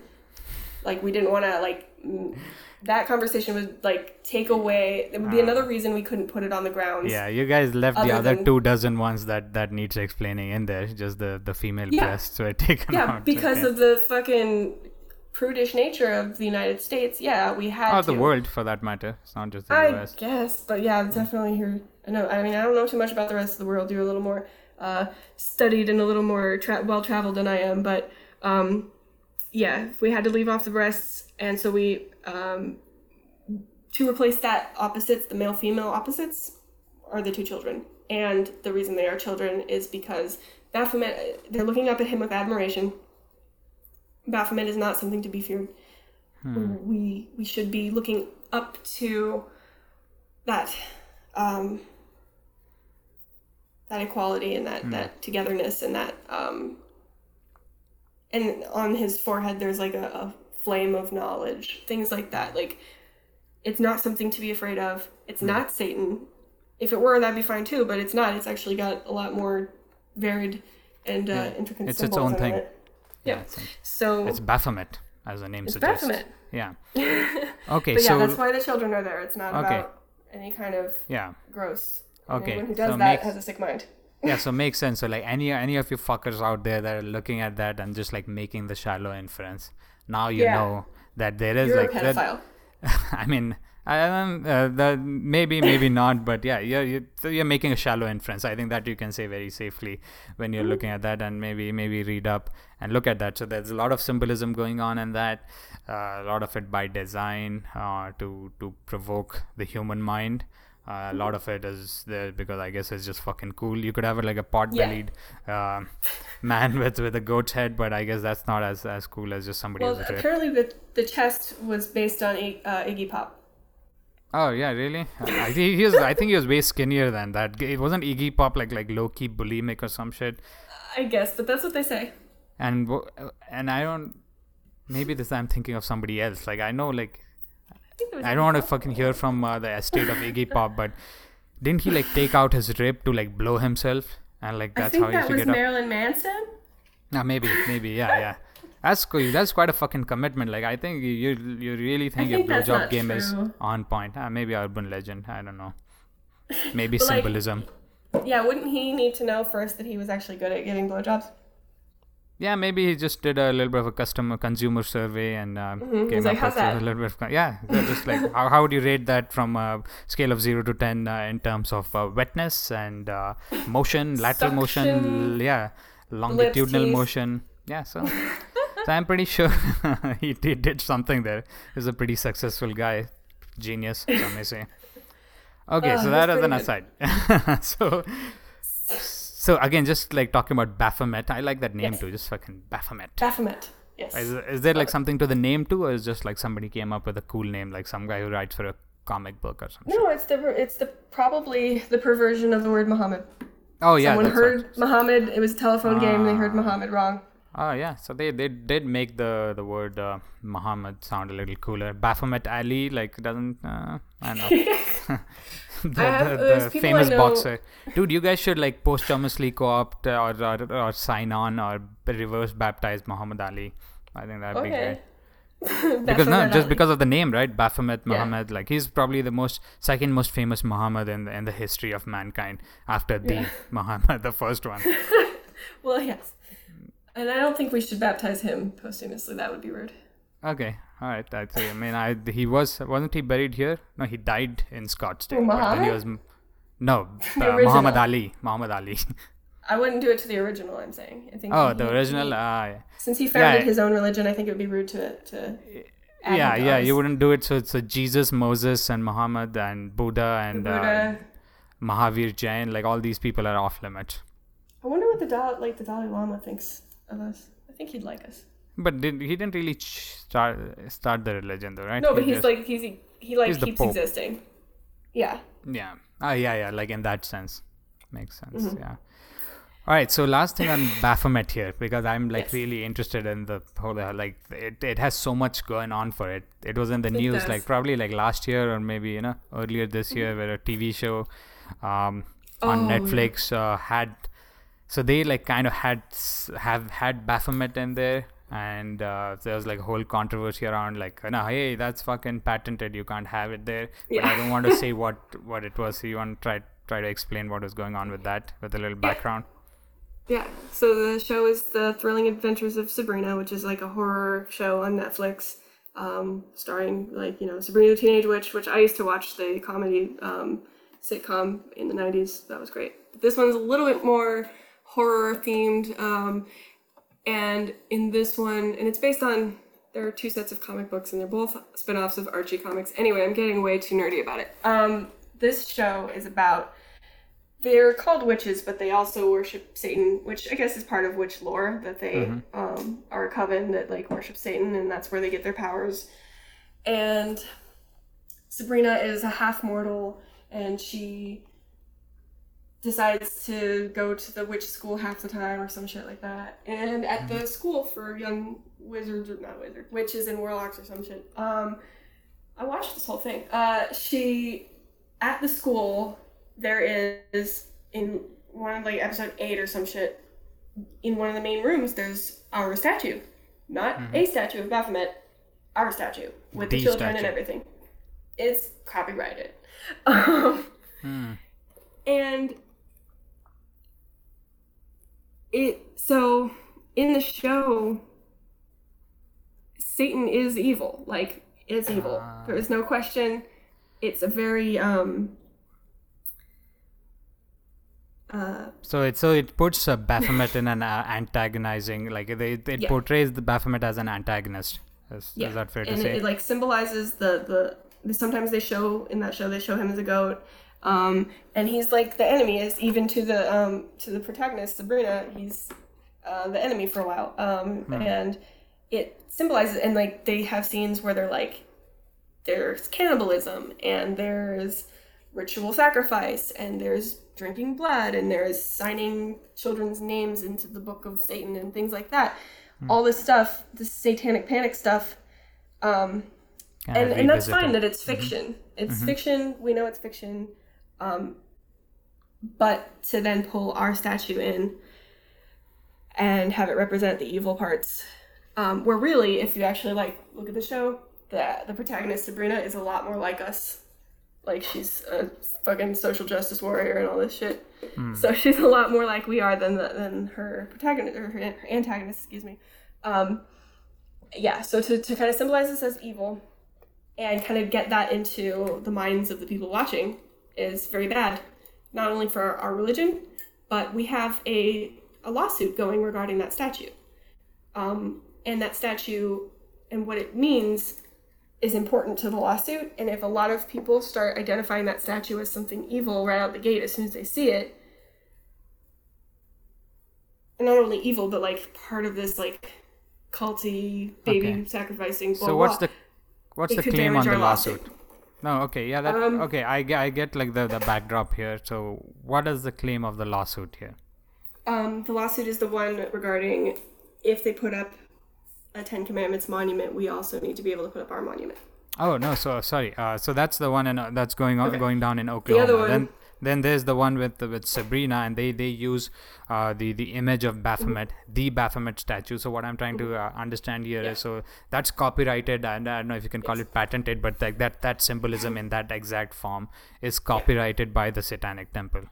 Right, and that's that's all. That's the lawsuit. Yes. Um, basically, they can't use it. They didn't ask, and um, also if you don't defend your copyright, you lose it.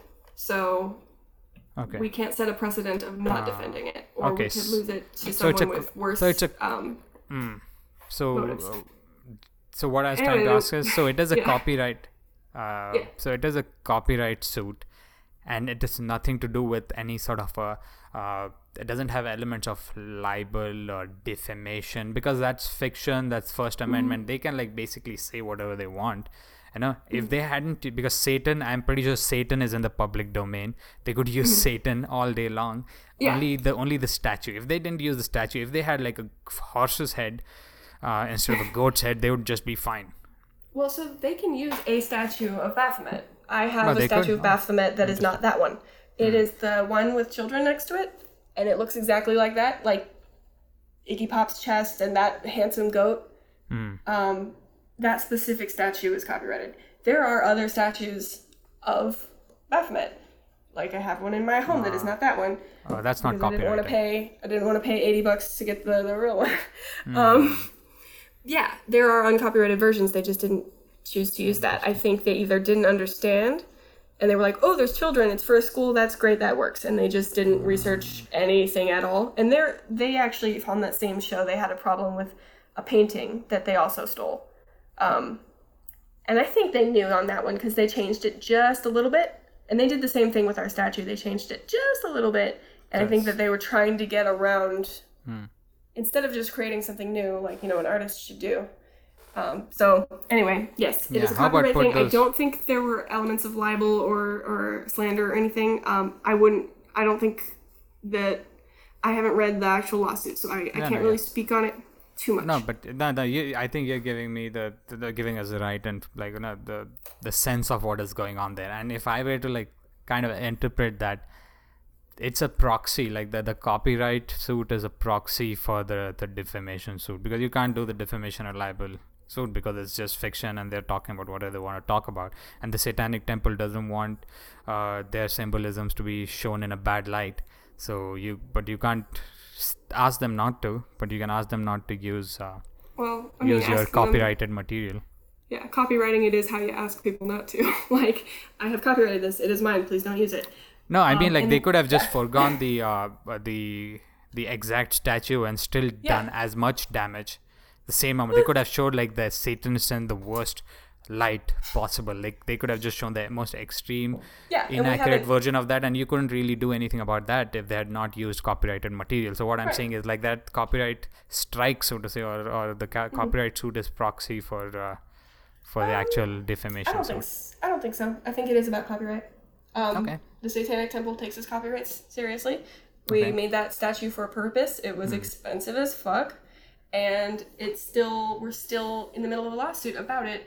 Um, the original one was in Oklahoma, and that ended. This current one is in Arkansas. Um, so we're fighting the Arkansas lawsuit still, and it's in it's a piece of evidence essentially. It is the whole lawsuit revolves around this statue, and we don't need it to be used, and we have every right. Uh, Yeah, earlier for when, sure. you, when when you asked, I mean, under like, the United States law, like 100%, Yeah. you guys have the right for sure. earlier So- when you asked uh, like Mm-hmm. what drew, draw me to the te- to the temple, um, part of it is a love for America. I'm literally sounds stupid, but I'm serious. I am a patriot in the Mm-hmm. in the real sense that I care about what America stands for, what it actually stands for, freedom of religion and and for just individuality in general. Um, America was founded on rebellion about Yeah. you know fighting back when you don't believe in your leadership, and We're the original SJWs, were uh, Washington and Jefferson, Yes. like in some sense. and like the Boston Tea Party, and uh, and all our heroes are rebels. We've got you know Harriet Tubman and uh, Rosa Parks and Mm-hmm. uh, whoever else. Uh, but MLK, um, like so. Okay, yep. I, I that Malcolm that is a great point. Actually, I'm glad you kind of did call back on that. And what what and it is not silly. I think you you being patriotic and, and and loving the concept of America, or the American experiment. You know, all with all its flaws, I think it it is you know, one of the better systems that is out there that is trying to change continually and and go in a better direction. Because I can point you to places that don't give a fuck about anything. All right, so there's there's uh, places like that out there but so uh, and acknowledging the flaws and trying to improve upon them and and not not progress uh, in a dire- in a wrong direction but progress in the right direction. So all of that is great. And the point about it was founded on the principles of not uh, the the separation of church and state. Is very important because like a lot of people I have discussions with they and a lot of Christians too they're like oh America is a Christian country. No, America is a country with a lot of Christians but the the tenets like uh, the the basis on which America is built is explicitly like designed to keep Christianity out of it. That's what's Yeah. the that's the difference between Saudi Arabia and the United States. Saudi Arabia has a lot of Muslims, but like they they run the country based on the religious book, which like makes them do all kinds of fucking nonsense. But what uh, and like human rights violations, like to, to a great extent even.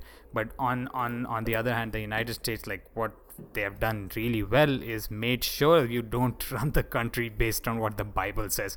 Otherwise, you'd be disinfecting hospitals by by sacrificing pigeons and sprinkling their blood on the walls or some shit like that you know yeah, so that is a great point to make and i had this discussion with uh, again calling back to that conversation about the uh, the christian guy who you know extreme like guys having a discussion about all these topics with him and i we, we went back and forth for a little bit but i think just just reiteration for my audience and like coming from your perspective that's i i think that's nice to hear yeah. It's definitely because I love America that I want to point out when she's not being her best self, and that's a lot of what draws me to the Satanic Temple is that ability to say, "Hey, here's a spot in which Christianity is being is being shown preferential treatment."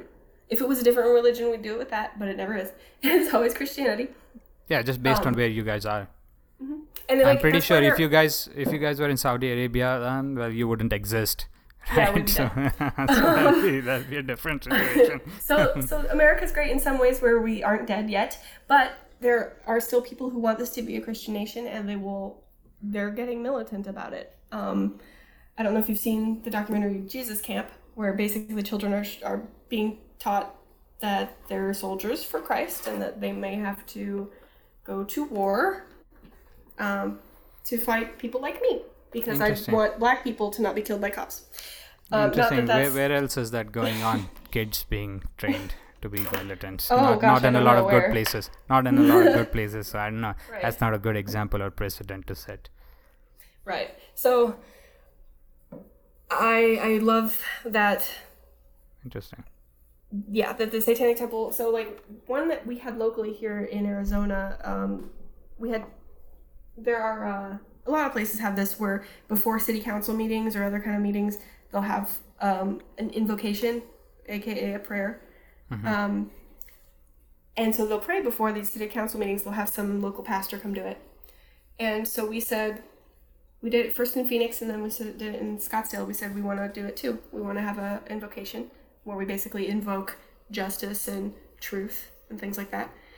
And um, and in Phoenix, instead of letting us do it, they canceled it, and now they have a moment of silence. And in Scottsdale, instead of letting us do it, first they scheduled us and then they canceled us, and then they made up some bullshit reason why we didn't have close enough ties to Scottsdale when they never asked us what our ties to Scottsdale were. So the city is canceling you guys from having the, The city event canceled our invocation, yeah, Right. so that they wouldn't let us do it. And in the um, ci- in city, on city property essentially. It's in a it's before a council meeting. So oh, let, sorry. So yeah, so city property, but in a council meeting. That's the important part. Okay.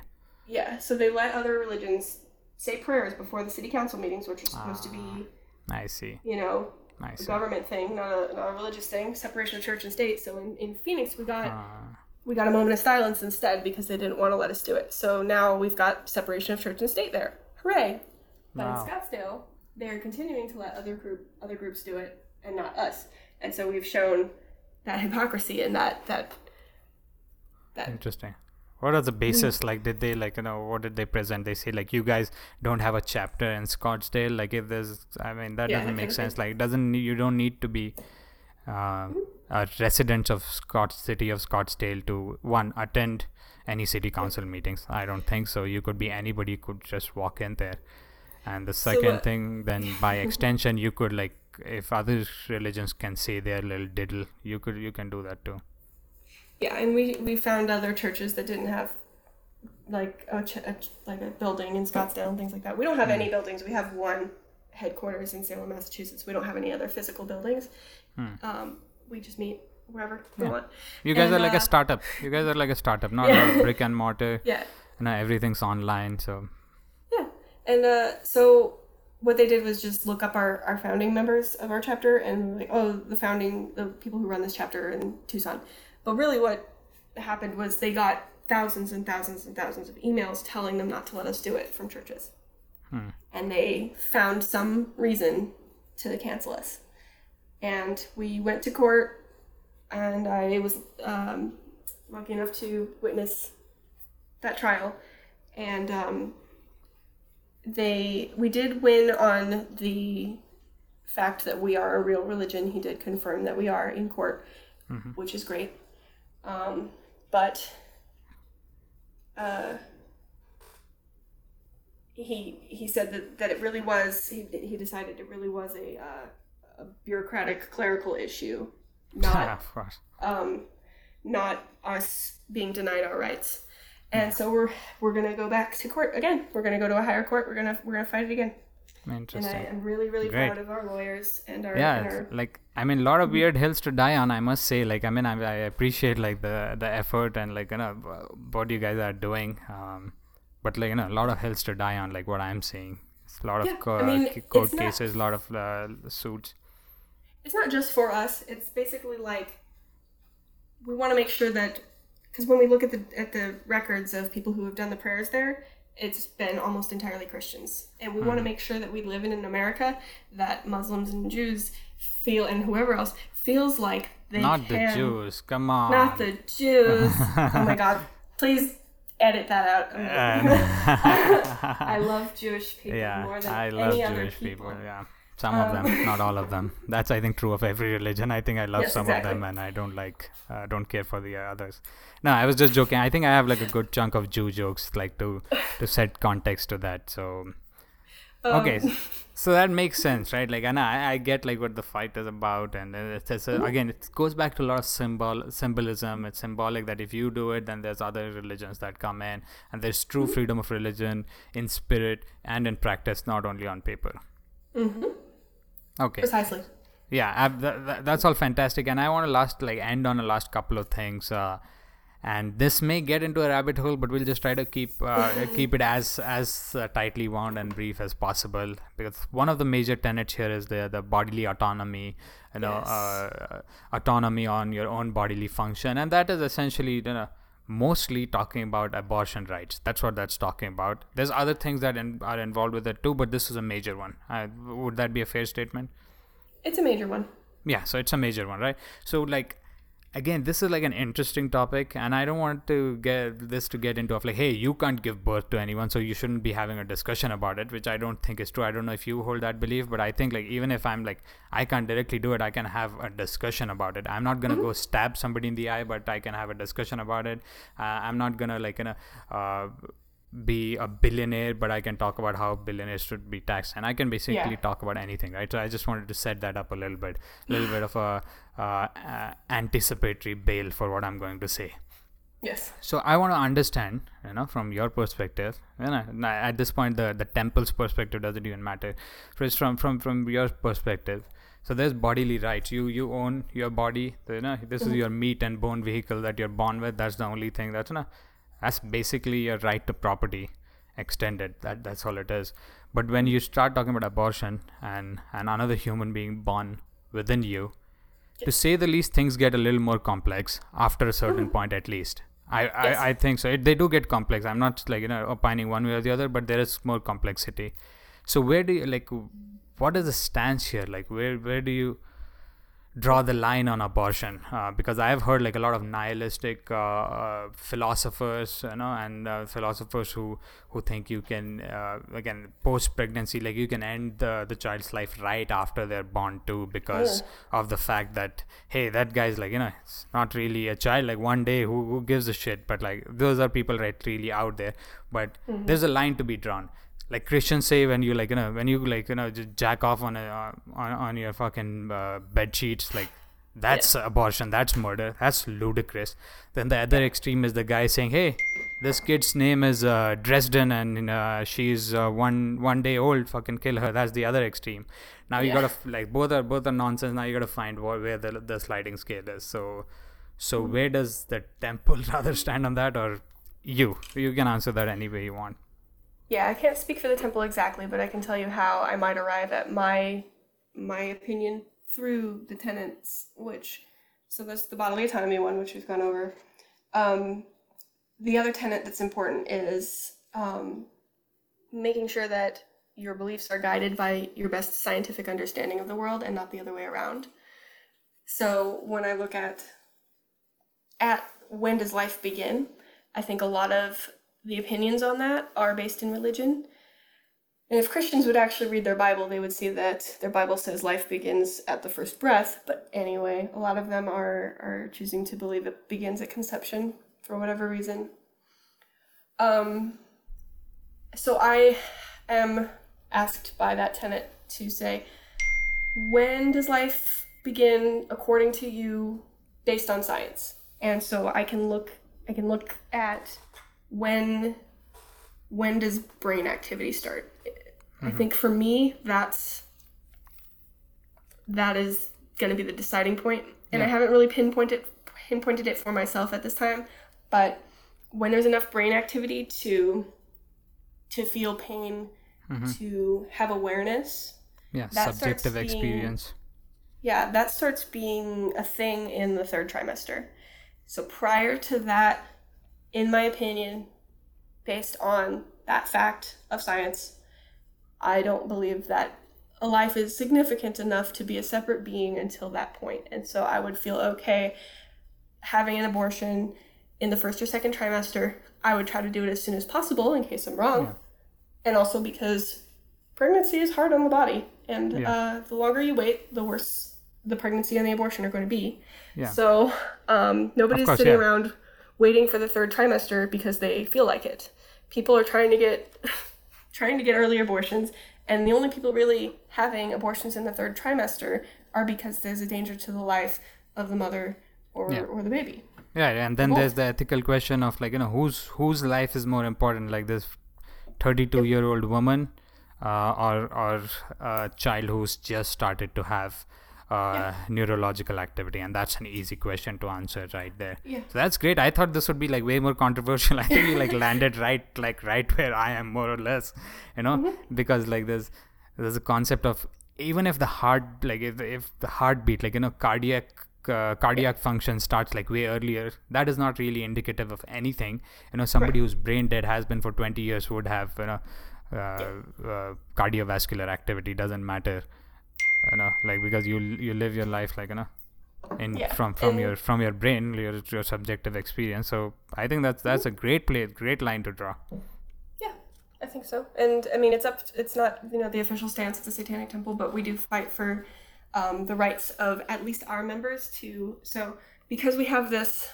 bodily autonomy tenet it is officially part of our religion, part of our belief set that a person should be able to have an abortion if they want to without any obstruction. And a lot of states have these hoops that people are supposed to jump through, Yeah. like waiting periods and having to read literature that says life begins at conception and you're basically a murderer, which is not scientific. It is a that is a religious opinion. Um, so there's all these hoops that people have to jump through in certain states Right. to get abortions, and so we have we have in the past declared that we are exempt on uh, religious grounds from things like that. Interesting. That's a good. yeah. That's a good hack. Then, if somebody's, you know, having a problem, they need to know this. They just need to pull this card, saying it's my religious right as a as a member of the Satanic Temple. They could, um, but if they're not actually a member, we may not be able to defend that in court. So uh, sign up on the website. That's what I'm hearing right I mean, now. you can, and you might want to get like I don't know, a pen, a pendant of Baphomet or something. Um, But um, it's a thing. So Again with the symbolism, man. This like the symbolism. well, so so we tried a couple of times. I mean, again, I'm speaking as not a representative of, this, of the Satanic we Temple. get it, Dresden. May not not have all the facts. Look, you're not the I- lawyer. look, You're not the legal counsel for the Satanic Temple. I signed a piece of paper that said I have to say this. This is true. yeah. um, okay. I really enjoy speaking about the Satanic Mm-hmm. Temple, and I just want to make sure because I don't know everything. But we uh, we did a couple of times have people who tried to use their the Satanic Temple as their religious exemption, um, and then it didn't they didn't get it, and then so we sued, and um, we didn't we didn't win. They didn't believe that it applied that the Freedom of Religion Restoration Act or whatever applied. So, Um, but like, so- isn't that just a matter of personal preference? Like, nobody's going on and signing up to be, um, you know, member of the Catholic Church. Like, it's just a matter of belief. I don't know why Right. it has to be officialized like that. In Put your name on a database, like not necessary. Right. Like, why is that necessary? Why is that the the bar? I don't know.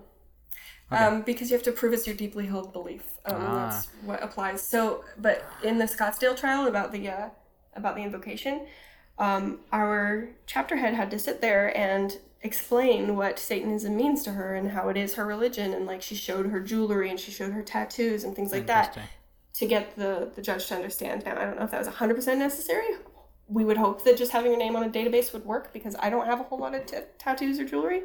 I have a couple, but um, yeah. But the, the the thing was that so now that that hasn't worked by just saying I am a Satanist and these don't apply to me and I need to be exempt, that hasn't worked. Recently, they uh, they released a um a satanic abortion ritual, and what it is is yeah I know should be laughing, but no I know it has a, li- a little uh, uh, silver lining of humor around the whole thing. and it and it but it feeds right into the QAnon bullshit too, which is a little bit scary. So it, it- it's a little bit of a interesting thing. Um, so it's basically you just before your abortion procedure, you look in a mirror and you you know you assure assure yourself of your own um, free will and, and you're taking responsibility for your own life and things like that. And you say what you say the bodily autonomy tenet, and then you say after the thing you say the thing about um, science and belief. Um, and then you look in the mirror some more, and that's that's it. That's the ritual, um, and it's to bring you a sense of, of you know, of self, self empowerment, um, reassurance, and to make sure that you're not being influenced by outside forces and things like that.